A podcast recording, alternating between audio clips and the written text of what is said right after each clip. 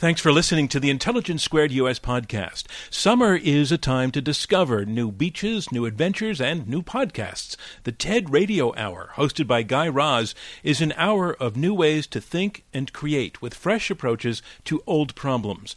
Ready to explore? Dig into the TED Radio Hour podcast. Find it now on iTunes, along with other NPR podcasts. So, look at all of the ways that Americans can use their own money to give themselves a voice in politics. They can buy TV time, they can pay to get books written, they can put ads in the newspaper, they can put up yard signs. And here is the argument about that it doesn't seem fair that people with the most money get to have the loudest voices. It seems like it would be corrupting, it seems un American. But here is the counter argument. It doesn't seem fair to tell people how much of their own money they can spend to say what they want because that sounds like censorship, and that seems un American. That sounds like it has the makings of a debate. So let's have it. Yes or no to this statement. Individuals and organizations have a constitutional right to unlimited spending on their own political speech. A debate from Intelligence Squared US. I'm John Donvan. We are here at the National Constitution Center in Philadelphia. We have two teams of two, superbly qualified all, arguing for and against the motion individuals and organizations have a constitutional right to unlimited spending on their own political speech. Our debate, as always, goes in three rounds, and then the audience votes to choose the winner and only one side wins. Let's meet our debaters. On the team arguing for the motion that individuals and organizations do have this constitutional right, please let's welcome first Floyd Abrams. Floyd, you are one of the most important First Amendment lawyers, litigators in the country. You represented the New York Times in the Pentagon Papers case. You represented Senator Mitch McConnell in Citizens United. In your book, which was called Speaking Freely, uh, you said that when you were going to college in the mid 1950s, you were actually not that much of a First Amendment supporter. So, what actually changed your mind? A time came in the late 1960s when I met a bunch of journalists uh, I was very impressed, almost awed by what they were doing, the skill with which they were doing it, and the national service that I thought they were doing by supporting the First Amendment. We journalists aren't hearing that very much these days, so let me just say thank you. Well, thank you, Floyd Abrams. And, and Floyd, who is your partner? Uh, my partner, I am very honored to be with one of the great civil liberties lawyers, and I mean this in the country's history, Nadine Strossen. Please welcome Nadine Strossen. Nadine, you are also here to argue that individuals and organizations have a constitutional right to unlimited spending on their own speech. You are a professor of law at New York Law School, and you were president of the ACLU, the nation's largest, oldest uh, civil liberties organization, for 18 years. First woman, uh, youngest to ever hold that position. Now, on free speech, that organization, the ACLU, um, has often found itself to be at odds with some of its seemingly natural allies. And on this one, also, money and political speech, it seems that there is this split. So, how difficult was it for you to stick to the First Amendment side of this argument while you know, facing your friends at the ACLU? Not at all difficult. I've been doing this uh, since at least the late 1970s when the ACLU controversially and successfully defended the free speech rights of Nazis to march in Skokie, Illinois. I have enormous faith in free speech, and I love to try to spread that. So you are being consistent by yes, being here thank tonight. You. Thank you, Nadine Strossen. The team arguing for the motion. And now the team arguing against this motion that individuals, organizations have a constitutional right to unlimited spending on their own political speech. Please let's first welcome Burt Neuborne. Burt, you are one of the nation's foremost civil liberties lawyers. You're a professor at New York University School of Law. You're the founding legal director of the Brennan Center for Justice, a former national legal director of the ACLU. So, Burt, almost sort of the same question, but the flip side. On most issues, you would probably be on the other side of the of the stage here with your with your opponents. On this issue, you disagree. So, where are they getting it wrong? Well, maybe they're not getting it wrong. This is an issue that divides the free speech community, and it's a very, very hard one. Where I think they've gone wrong um, is that they're willing to tolerate uh, the degree of inequality that uncontrolled spending brings into the democracy, and I think it destroys any notion of a truly egalitarian. Which democracy. sounds like we're getting into your opening statement, so I'm going to stop you right there. Thanks very much, Burt Neuborne. And Burt, your uh, your teammate is? Oh, my teammate uh, is my colleague at Fordham Law School, Zephyr Teachout. Ladies and gentlemen, um, Zephyr Teachout. Zephyr, you are also arguing against the motion that individuals and organizations have this constitutional right to spend as much money as they want on speech, political speech. You're a professor of law at Fordham University. You were the first national director of the Sunlight Foundation. Before that, you've been dabbling in politics. You made a name for yourself as director of online organizing for Howard Dean's 2004 presidential bid.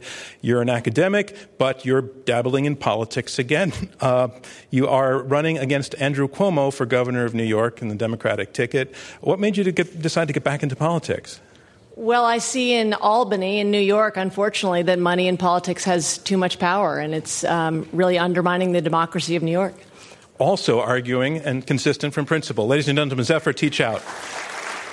So this is a debate. It's a contest. It's a competition of ideas well argued. And you, our live audience here in Philadelphia at the National Constitutional Center, will be our judges. By the time the debate is ended, you will have voted twice, once before the debate and once again after the debate. In our, in our debates, it's the team whose numbers have changed the most between the opening and closing votes who will be declared our winner.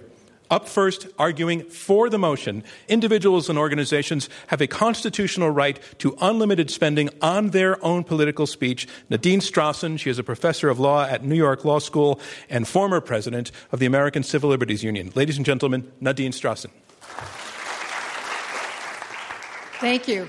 I'm delighted to be here at the National Constitution Center defending a proposition that is supported by the Constitution's grand opening words. You all know them we the people.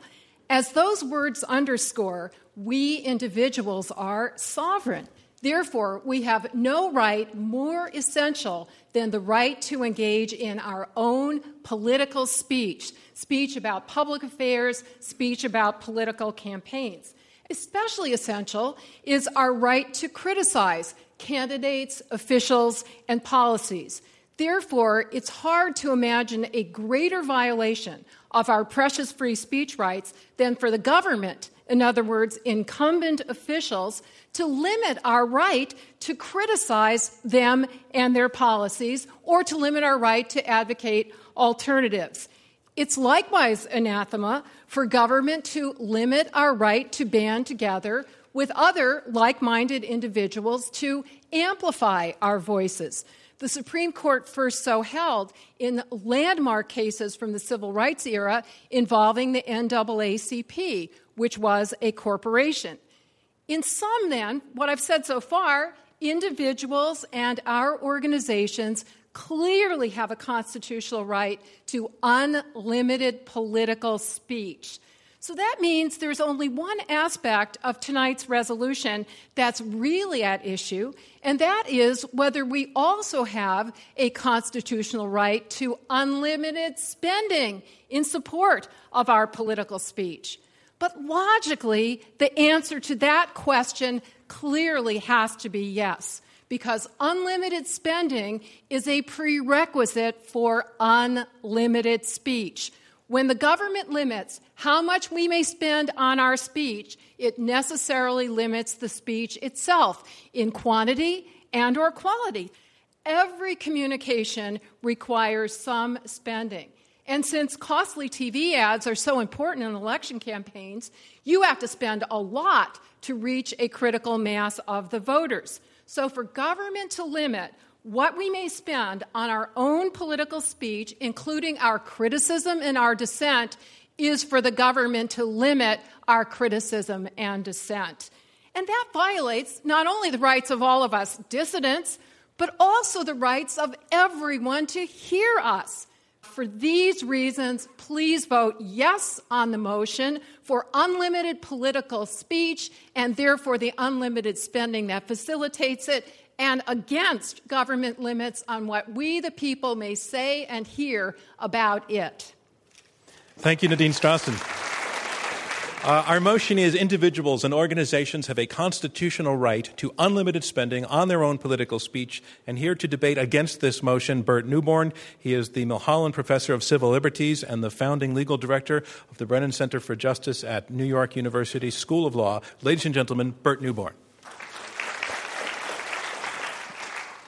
Thank you, John. I too am delighted to be at the National Constitutional Center.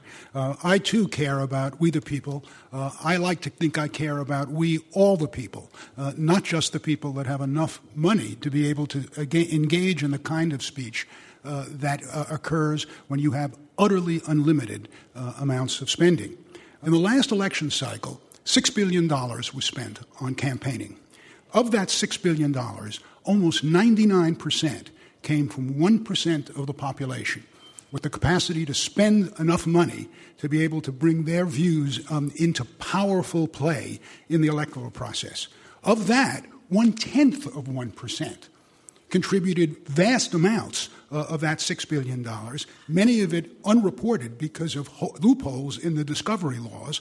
And of that, 569 billionaires maxed out um, in a way in which they contributed vast sums and spent vast sums in impressing the rest of us with their views.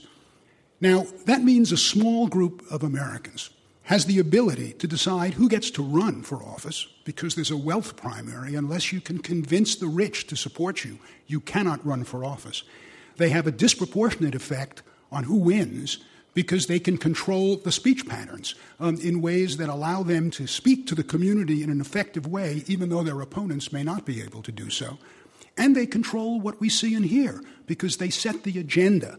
Because if they don't agree, then they simply don't support the candidate in the first place. Now, every election is turned into a $1 one vote election unless there are some restrictions, some restrictions on what people can spend uh, in asserting their own views. Now, it doesn't have to be this way. It's correct for us to talk about constitutional law. What does the First Amendment actually say about the proposition that we're talking about tonight? It says Congress shall make no law um, abridging the freedom of speech. We can't read it literally because that would mean only Congress would be covered by the First Amendment, not the president, not the governor, not the cop on the beat. So we, don't, we can't read it literally. And then it says, shall make no law abridging the freedom of speech. Not abridging speech, but abridging the freedom of speech. Some human being must make a judgment about what goes in that protected um, uh, category and what does not. I'm John Donvan, and you're listening to Intelligence Squared US, Oxford style debating on American shores. Stay with us. And here's a reminder of where we are. We are halfway through the opening round of this Intelligence Squared U.S. debate. I'm John Donvan.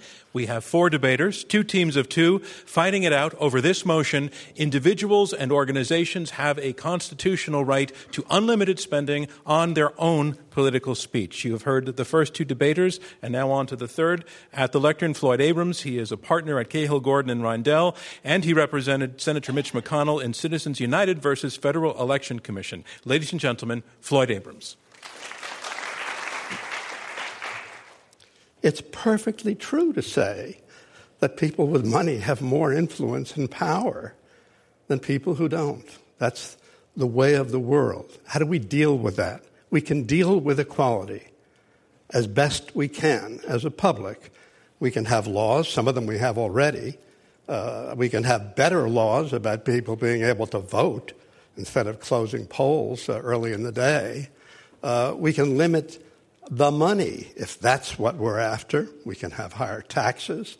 Uh, I'm not advocating anything today. I'm just saying it doesn't violate the First Amendment to have a wealth tax. It doesn't violate the First Amendment to have tougher antitrust laws. It does violate the First Amendment to limit speech. And that is what the negative side of this proposition necessarily is urging on you. What is the argument? Too few people have too much power. And therefore, what? They should not be allowed to speak as much as their money might allow, or to put it differently, because they have more money and are prepared to spend it on political speech, our Congress, the very people, have the most direct personal interest in passing legislation which will keep them in power, that the Congress can pass constitutional legislation limiting the amount of their speech. The Supreme Court put it very well in 1976 in the Buckley case. I want to read you one line. The court said the concept that the government may restrict the speech of some elements in our society in order to enhance the relative voice of others is wholly foreign to the First Amendment. And these were not the five supposedly rabid right wing conservatives who gave us Citizens United. This was Justice Brennan. This was Justice Thurgood Marshall. This was Justice Potter Stewart, three of the most stalwart defenders of the First Amendment in our history. And what they were saying is you can deal with the equality problem in lots of ways, but the one way you can't deal with it is by shutting up the voices of others or limiting the voices of others. One of the First Amendment principles that's first is hurt speech last. So I urge you to vote yes on this resolution. Thank you, Floyd Abrams. And the resolution is this individuals and organizations have a constitutional right to unlimited spending on their own political speech. And here to argue against this motion, Zephyr Teachout. She is an associate professor of law at Fordham Law School and a former national director of the Sunlight Foundation. Ladies and gentlemen, Zephyr Teachout. I've spent a lot of time reading the transcripts of the debates at the Constitutional Convention. And there's one fear that dominated over every fear, and that was the fear of corruption. They talked about corruption more often than they talked about violence, more often than they talked about the threat of faction.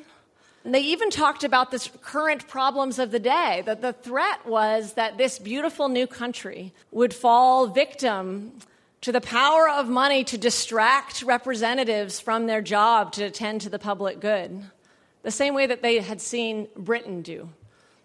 If you look at the Constitution, there's not just the First Amendment when it comes to money in politics, there's dozens of clauses, and each of these clauses is communicating that what the founders cared about was protecting against this thing, which is the danger to all republics. For the next 200 years in this country, courts understood that protecting against corruption was one of the core jobs of law itself. And so you would never see a lobbying case or a money in politics case without a serious investigation about of whether the laws at issue or the structures at issue might lead representatives to forget their obligations to the public and instead serve other masters. 200 years after 1776 and 1976, you saw courts starting to forget that. My objection to the proposition is not what's in it, it's what's not in it. It's you can't talk about the First Amendment without also talking about why it's there and without also talking about the ways in which it might lead to money taking over this extremely precious and rare thing, which is representative democracy. So, starting in 1976, the character of money in politics has gradually dwindled and become smaller and smaller in all our court cases. Until recently, in Citizens United and McCutcheon versus FEC, where the great tradition of the First Amendment is weighed against basically a corruption which uh, the justices call the same as bribery law instead of the old corruption that our, our founders understood. So I urge you to reject this proposition because so much is at stake representative democracy itself. Thank you, Zephyr Teachout. Your time is up. And that concludes round one of this Intelligence Squared U.S. debate, where our motion is individuals and organizations have a constitutional right to unlimited spending on their own political speech. Keep in mind how you voted at the beginning of the evening. Again, we're going to have you vote immediately after all of the arguments, and it's the team whose numbers have changed the most in percentage point terms who will be declared our winner. Now we go on to round two, and round two is where the debaters address one another uh, directly and take questions from me and from you in the audience. We have in this second round two teams of two debating this motion. Individuals and organizations have a constitutional right to unlimited spending on their own political speech. You've heard the arguments for this motion from Floyd Abrams and Nadine Strossen. They have argued that, uh, yes, very likely the fact that the rich would have more of a voice in a marketplace uh, where there's no limit to spending, uh, they would have that louder voice, and that's a real problem. But they say the solution cannot be the limiting of what they spend on that voice because that runs right into something called the First Amendment. They say, if anything, that amendment was conceived to protect political speech, which is the essence of self government.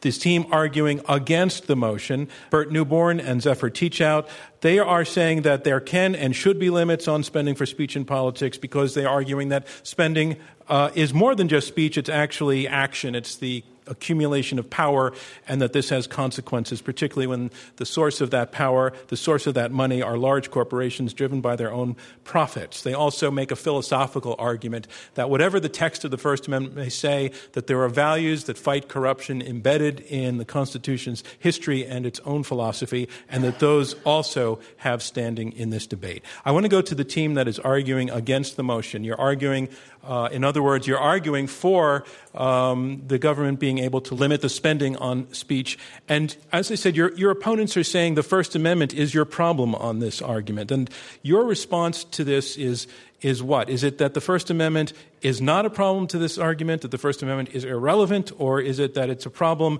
that can be worked with? Uh, Burt Neuborne. Well, the First Amendment is the central thing we have to think about. It is the text that the, that the Constitution uh, has that gives us the answer. But the answer is not self evident in the, in the First Amendment. It's not as though um, God spoke from the mountaintop and we know that the First Amendment says that unlimited spending is, is um, protected under the First Amendment. The text itself doesn't say so. Our history for 200 years doesn't, doesn't say so. The Constitutional Convention doesn't say so. Um, and representative democracy doesn't say so. So it's not that the First Amendment, uh, it's not that we have to get around the First Amendment. It's that they're misreading the First Amendment. Read correctly, the First Amendment is democracy's best friend and they are reading it as a kind of conspiracy to destroy it.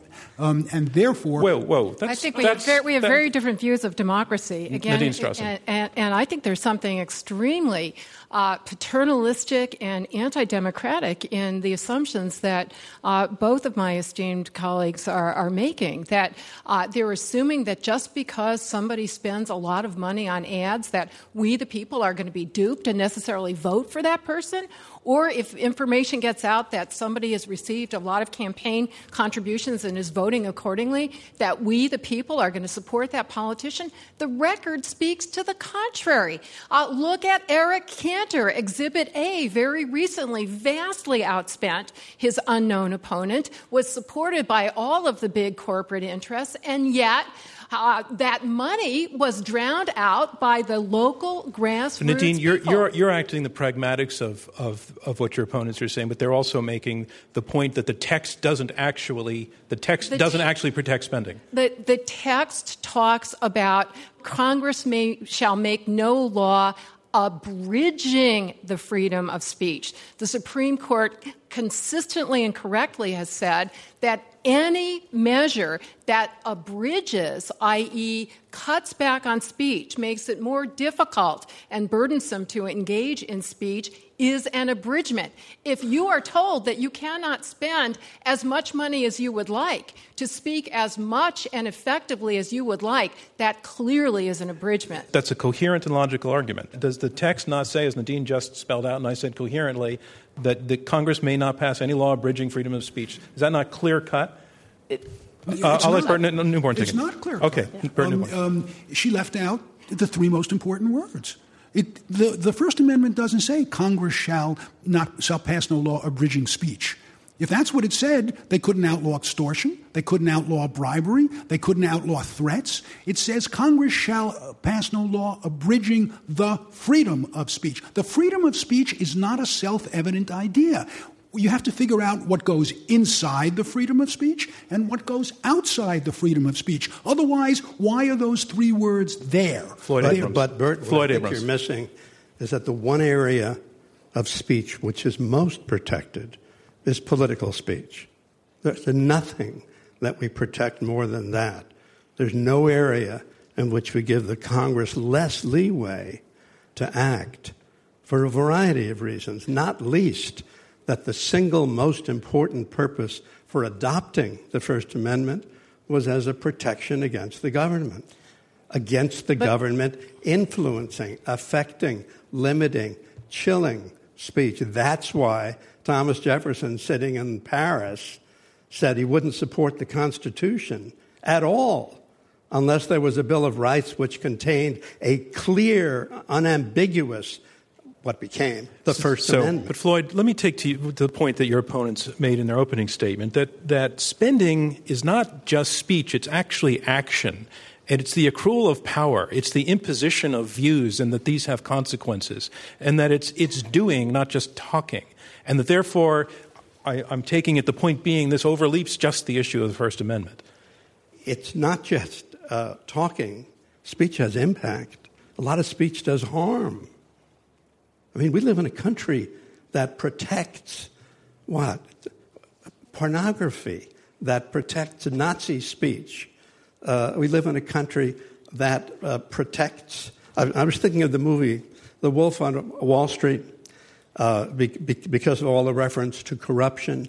No one in this country would imagine saying that, you know, a movie that makes corruption look pretty good uh, and drugs rather attractive uh, uh, can be banned because of its pro corruption in some way.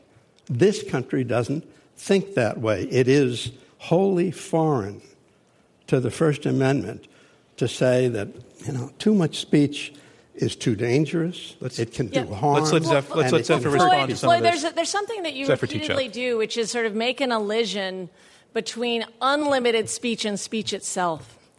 And and if you go back to the founding era and the first 200 years of this country, there is a great support for actually defining rules and limits, like you need a seven year residency before you can run for certain offices. You can't have elections without districts, but that doesn't mean you need unlimited districts. But Zephyr, who, First Zephyr, who figures out then what the, the, limits are for some rich guy or a company or a union? The, the key is the people. And the, Floyd talks about the government as if the government is some alien other, as opposed to one of the most extraordinary places in world history where we have figured out in our fumbling way, but pretty well, how to have the government actually represent the world. Can you hold on for just one second? Because yeah. I'm going to bring it right back to you, but I just want to have you say your two sentences because I heard you whisper. Oh, sorry. the government is the other. Okay. It is accountable to us and we have to hold it accountable by being able to have unlimited criticism. Okay, okay, okay, have... okay. I'm, I'm stopping you there because this was only an insert in Zephyr's point, so I'm going to let you continue. Yeah, I, I don't want to limit the kinds of criticism. I want to empower the public, the people, to say, we need certain kinds of rules about bribery. We have them. And, and those rules about bribery implicate speech, but they're important rules. And one of those rules about bribery, the founding fathers would have thought of all our campaign finance uh, laws as anti bribery laws. That's how, how Teddy Roosevelt talked about them. And that's how all the progressive uh, populists talked about them is understanding that these are anti bribery laws because whether or not you're in the same room and having a quid pro quo, you know that somebody's basic obligation to the public is lost when there's $2 million spent to quash their campaign from a private interest. Nadine. Well, bribery is already a crime. The far broader concept of corruption that uh, Zephyr has advocated here is one that says any time there happens to be an overlap between a position that somebody who contributes to a campaign uh, advocates and what the candidate advocates, that's corruption. That's not corruption. That is democracy in action. We spend money in support of candidates or issues because we agree with the positions they have already taken. When they are in office. They take those positions, they listen to their constituents. And by the way, every study that's been sh- done to try to show a connection between spending and action shows that politicians are most influenced by their party, by their ideology, and by their constituents, not by donors. So, Burt There's, Neuborne, your opponents are saying not only do you want to abrogate the First Amendment, which they consider an illegitimate move, but that you're doing it without a very good reason, that the problem isn't what you say it is. Um, if I had enough money to buy more time on this program, if I could have 12 minutes and, and Floyd could only, what, what are you offering, could only have six, I would do much better in this debate. So would um, I. And um, the fact of the matter is, money buys influence. Um, why do you think large corporations give to both Republicans and Democrats? You think it's because of seventh grade civics? But we're not talking about that kind of that kind of political money where they're giving to the parties. We're talking about a group like MoveOn.org making a documentary or somebody buying an ad in the newspaper. The idea that you were somehow not um, uh, influenced by and not enormously grateful to some person who has independently spent money to put you into office is a fiction. There's no difference between contributions and independent spending in the sense that the, the, the, politician who knows that his or her staying in office depends on continuing to get that money, um, that's a politician who can't do what Zephyr said the founders wanted. The founders wanted, maybe this is an ideal that is impossible to achieve, but the founders wanted a representative democracy where the representatives would think, what's good for us all? What is the common good? What's the best thing to do? Not what's my largest donor want. I'm John Donvan, and you're listening to Intelligence Squared US, Oxford style debating on American shores. The motion is individuals and organizations have a constitutional right to unlimited spending on their own political speech. Join us online at iq2us.org to vote on the motion and keep the debate going.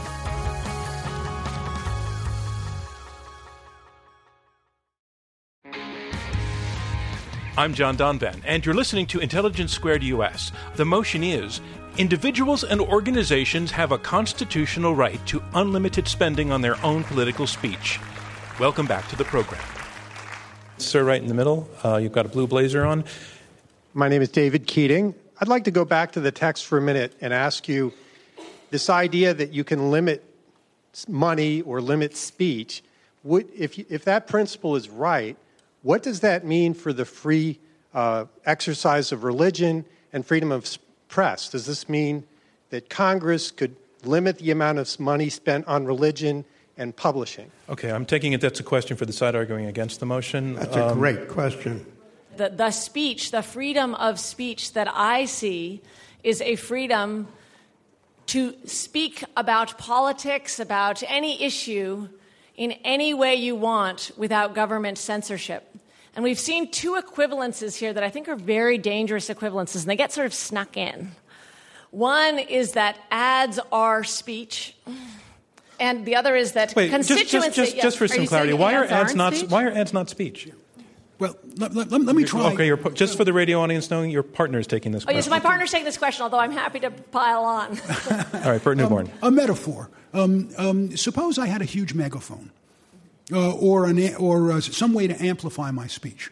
And I kept turning it up, and I kept turning it up, and it kept getting louder, and it kept getting louder. At some point, although I was technically involved in speech, I would be involved in an exercise of power. Um, and so what I'm saying is that at some point, spending morphs into power when it is so high okay. that what you're doing you, you, is no, repeating it over and over and over. Again. That's not right. That's a All right, completely. Hold, it, hold it. Nadine is ready to go with it's, it. It's not Nadine a fair Strossen. analogy because um, then that's why I reject this drowning out metaphor that's often used to, uh, by my opponents here. Because it is true that if I shouted really loud, then maybe you wouldn't literally be able to hear them. That is literally a drowning out.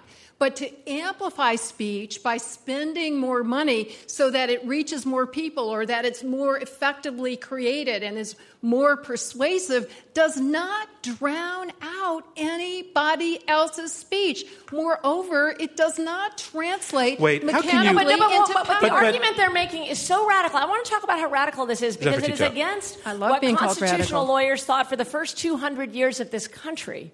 And that they recognized the importance of protecting the ability to speak one's conscience did not, did not extend to the ability to spend unlimited money. These are separate ideas. And if we equate them, we really equate them at our peril. Zephyr, which is saying Ze- So wait, Zephyr, Zephyr, just, just, a, just a reality check on the point that Nadine was making about there's a point where you can shout louder than anybody else.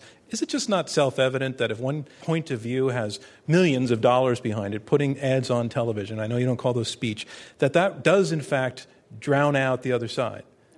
That could Nadine. only literally be true in what I assume is a hypothetical situation that somebody literally bought up every single minute of TV time so the other person didn't have a chance So to would that respond. not be a but problem? by the way, every study shows and, and elections show that uh, these ads reach a point of diminishing returns. You know, do you, how often do you turn off the TV or hang up on the on the robocalls? Uh, so the, there is a diminishing uh, marginal return from extra expenditures. and that's why- and that's why they spend it, because they know it not doesn't to be work. persuaded just because somebody is ad- advertising more and more. Let me go to another question. Ma'am, right up there. Isn't it true that no right, even a constitutional right, is absolute? Why would speech be different? Not even true. There is no right to shout fire in a crowded theater. So, therefore, why wouldn't limitations on spending, even if speech be reasonable, with a showing of a compelling interest? Ma'am, do you think that that's what you hear this side arguing, that, that the right to unlimited uh, spending on your political speech is absolute? Do you think that's what you're hearing them say? Yes. Yes. Yeah? Okay. Okay. It's mine too.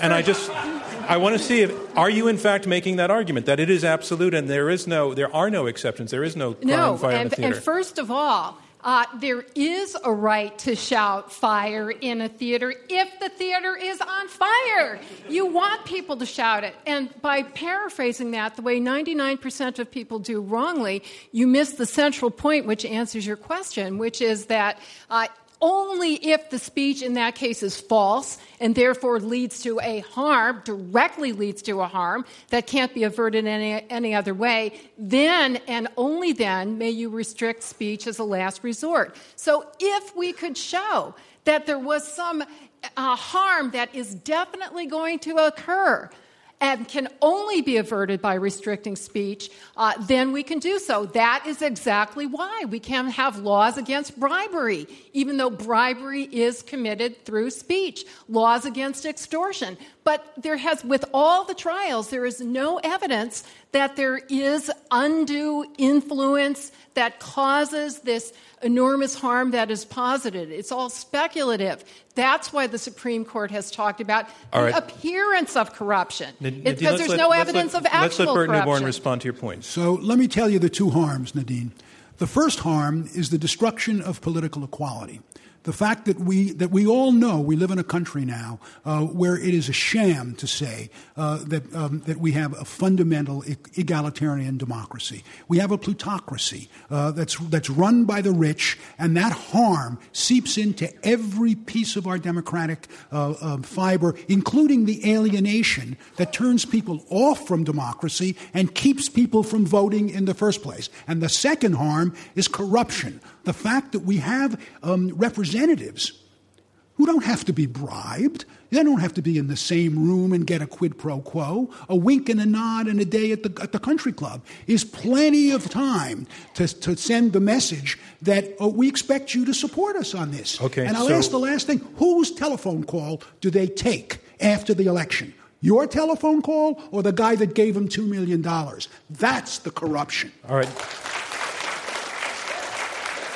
So Nadine, you, you got a direct response to your challenge. Tell us what the harms are that would justify curbing this right. And it you got two answers there. A- And I I disagree with both of them. And let me say that uh, want, so again, we've had all these trials. There's no evidence. We're just hearing conclusory allegations here. But in 100,000 pages of testimony, and in these cases, not a single instance could be proven uh, of that kind of alleged harm, which is exactly why the Supreme Court has said, well, we can recognize just the potential appearance or the risk of harm. Another requirement, prerequisite before limiting speech, as I said, is that the limitation is necessary if there is a less restrictive alternative that will protect the values that are being asserted, prevent the harm, that's less restrictive of speech, you have to use that. And what we advocate, and the Supreme Court has upheld, is disclosure. And that concludes round two of this Intelligence Squared US debate,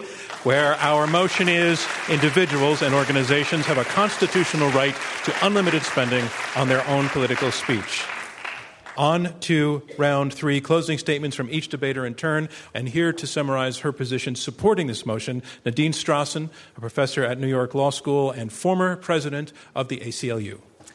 Tonight's debate ultimately turns on the following question How much faith do we have in our democratic, egalitarian ideals? Are we willing to assume, as our Constitution does, that our fellow citizens can be entrusted with the right to decide which speakers and ideas to accept and which to reject? Are we really going to trust we the people? Sure, many of us have a healthy distrust of powerful, wealthy people and groups, but no one has anything approaching the power or wealth of the United States government. Here's what one judge uh, put it this way the government has unlimited resources for touting its agenda. Those on the outside must rely on private wealth to make their voices heard. So it violates democratic, egalitarian ideals that we hear our opponents espouse for incumbents to li- limit what the rest of us may spend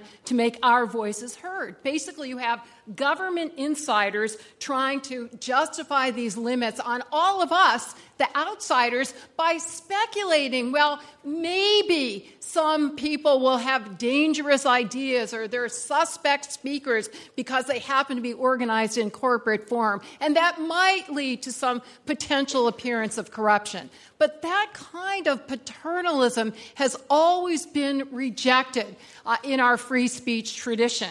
Uh, we can't say because the speech might lead to a risk of crime that it can be suppressed, much less to an appearance of a risk of crime. And we've cited many examples where people, it's, it's as inaccurate and as it is insulting and condescending to say that we are automatically going to vote for the candidate who spends the most money or trust the candidate who's in the pocket of uh, high financiers. So please show your trust in the people by voting for the proposition. Thank you, Nadine Strossen. Our motion individuals and organizations have a constitutional right to unlimited spending on their own political speech. And here to summarize his position opposing this motion, Burt Neuborne, a professor at NYU Law and former national legal director of the ACLU. Please show your support for the people by voting against this motion. Um, because the people want these laws.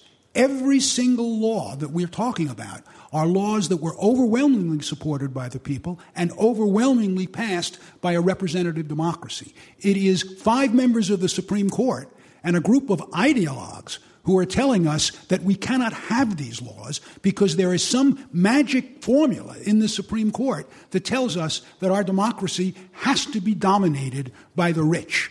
Floyd correctly, because Floyd is, um, has values that I share. We've worked together so many times. Floyd says there's many things wrong with this country and we should fix it.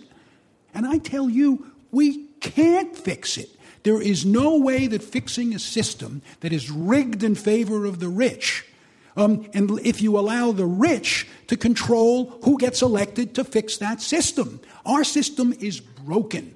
It's broken because a few of us have so much power that we can control what the rest of us do. Not every time, of course, not every election is dealt that way, but over time uh, and through most of what we do, the rich have an immensely larger political influence than any of the rest of us. And unless we can do something about dealing with that, unless we, the people, can pass legislation uh, that will limit their ability to spend unlimited amounts to carry out their policies, those are the policies that you had better learn to live with because there will never be a representative democracy in this country that will change those policies until we change the power structure of how we run our elections.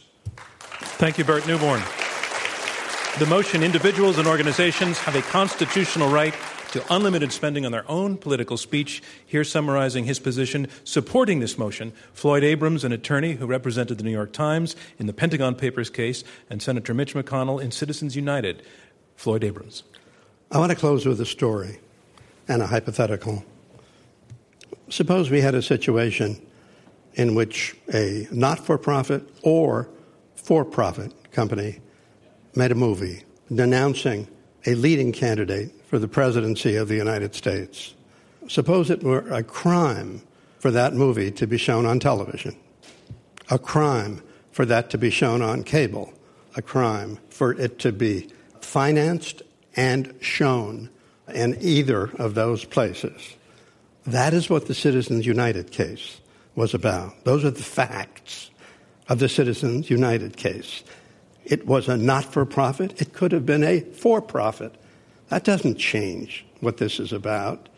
That this is a situation in which once you say that, look, we'll leave it to Congress to draw some lines, and they represent the people. Congress, after all, is doing the people's work in a representative democracy. Sometimes they are. The view of the First Amendment of Congress is Congress is dangerous. Congress is something we need protection against. Congress is something we have to be really sure doesn't get involved with speech of anyone.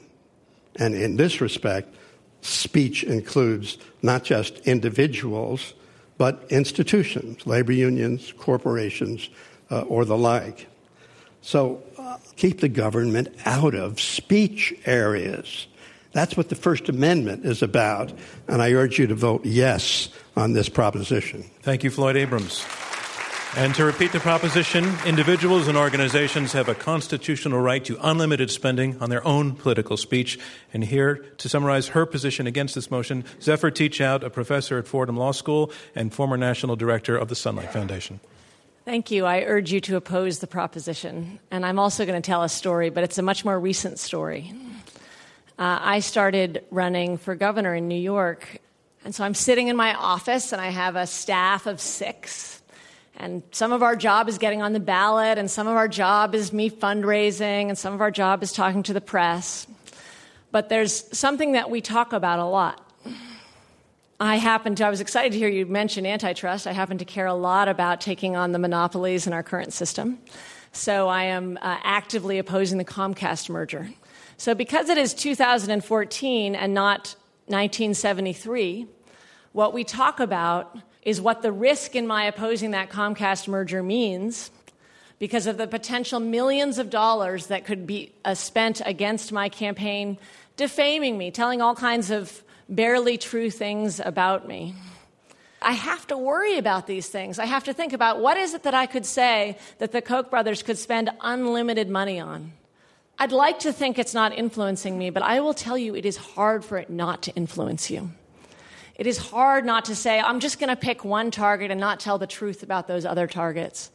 Because you can feel the potential power of those incredibly wealthy interests wanting to spend money to keep me quiet.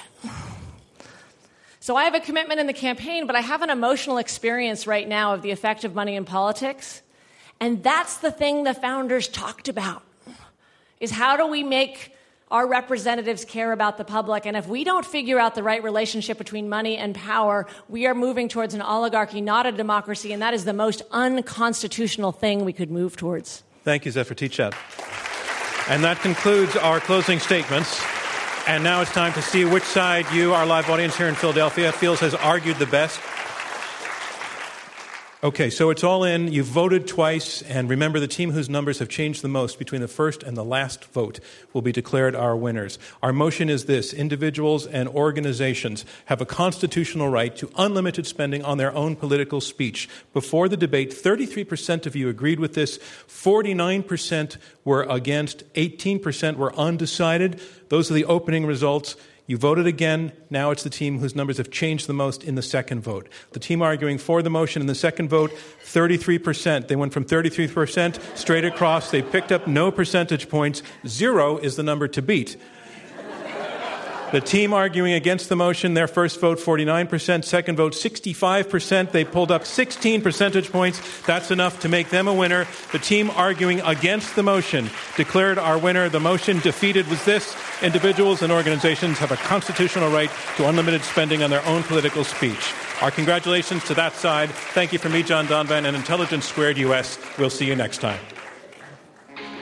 This program was supported by the Daniel Berger Esquire Programming Fund and the Snyder Foundation, and presented in partnership with Intelligence Squared US at the National Constitution Center in Philadelphia. Dana Wolf is our executive producer, Robert Rosenkrantz is chairman. Maureen McMurray and Rob Christensen are the radio producers.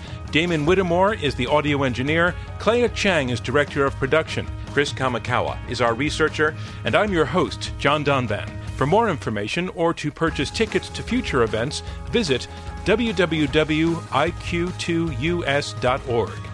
To hear the full unedited version or to sign up for the Intelligence Squared podcast, visit npr.org forward slash intelligence squared. Want to get in on the debate? Follow Intelligence Squared on Twitter and jump in on the conversation. Just go to at IQ2US. Intelligence Squared is distributed by NPR. Thanks for listening to the Intelligence Squared US podcast. Summer is a time to discover new beaches, new adventures, and new podcasts. The TED Radio Hour, hosted by Guy Raz, is an hour of new ways to think and create with fresh approaches to old problems. Ready to explore? Dig into the TED Radio Hour podcast. Find it now on iTunes, along with other NPR podcasts.